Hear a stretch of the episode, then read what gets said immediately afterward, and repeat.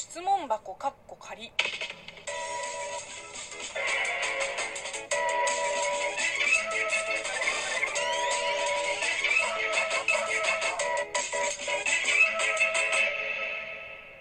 こんにちは、むいむいです。むいむいの質問箱かっこ仮。この番組は中国生まれ中国育ちの私、むいむいがあなたの質問に答えていく Q&A ラジオでございます。えー、前回に引き続き、えー、熱海旅行の話をしたいと思います。あのー、実はね、行ったの、ちょうど土砂崩れ災害があった翌日なんですよ。前日にこういろいろと準備していた時にニュースが流れてきて、あの住民たちが撮ったあの映像も見たんですけどめっちゃ大変なことになってるじゃん。もうこれは旅行に行くところじゃないねってすっごい動揺してました。それこそ行方不明になってた方を捜索するための救助活動もまだ続いてて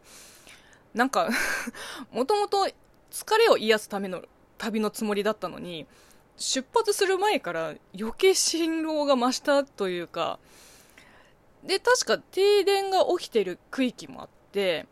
予約した旅館とその周辺の状況も正直よく分からなかったし万が一二次災害が起きたらどうしようかとかこの状況で現地に行ったらこう書いて迷惑にならないかなってめっちゃ悩んでました。で小田原までの電車も確か止まってたみたいで正直東京から出発した時もう本当に一か八かでした。でもし、まあ、状況がかなり深刻でしたら、まあ、途中で引き返すつもりであの運転のできる友達とレンタカーで、えー、熱海に向かいました。で海沿いはもう交通規制になっててあの箱根峠の方からえー、走っていって旅館に着いたのが、まあ、午後2時ぐらいでした。で一回街に降りて昼食を食べてまた旅館に戻ってからあのチェックアウトまでもう本当に一歩も宿から出てなかったです。で動画の通り、まあ、部屋に着いて着替えてで夕飯まで少しくつろごうかなって思ったけどあの、やっぱりテレビをつけたら、ニュースが流れてくるじゃん。まあ、現場からは離れてるけど、こう、なんていうの、不安の気持ちって伝染するじゃん。もうやっぱり落ち着かなくって、で、動画を見てもらえるとわかると思うんですけど、もう始終疲れ切った顔してます。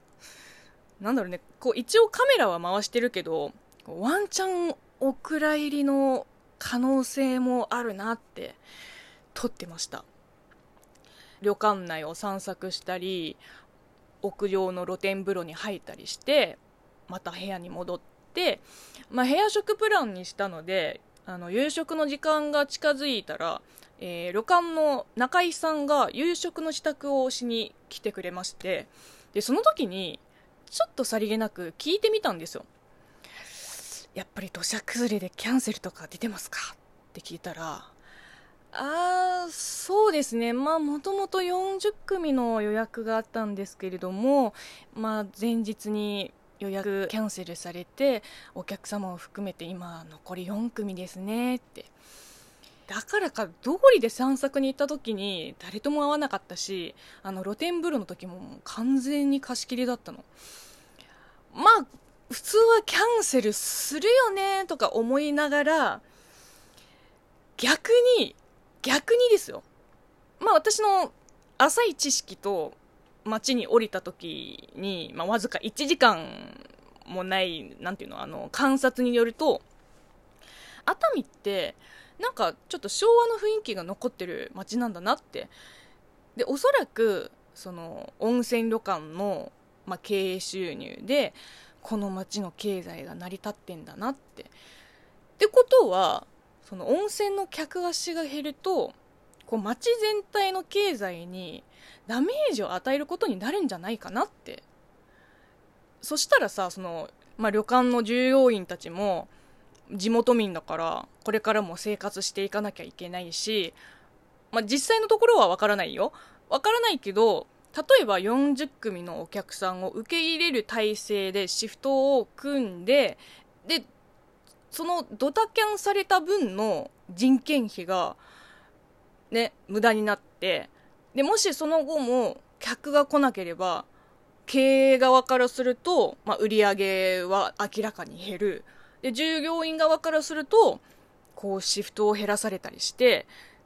そのしまいに生活に支障が出る可能性もなくはないじゃんだからなんて言ったらいいんだろうこう40組いてさ36組がまあきっとそれぞれの配慮でキャンセルしたとして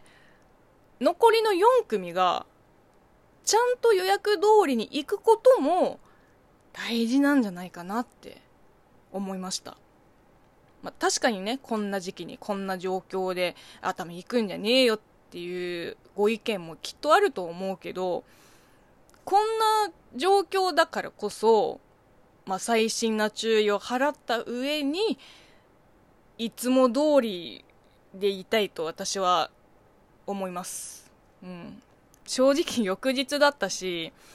もう未だにあれでよかったかなっていう不安な部分もあります。それでも、うん、なんだろう。私は自分で考えて自分なりの判断を下したので、自分を信じるしかないです。ちなみにですね、あの、この前リスナーさんが勧めてくれたふるさと納税なんだけど、あのお礼品をもらわない寄付のみの災害支援プランもあって、えー、今回を機にちょっと初寄付と初ふるさと納税を始めてみますはい、えー、今日は以上ですえー、この番組はリスナーさんからの応援ギフトやお便り、ご質問、ご感想、お悩み相談などをお待ちしています。では、またお会いしましょう。えー、次回からまた皆さんのお便りを読んでいきます。では、バイバイ。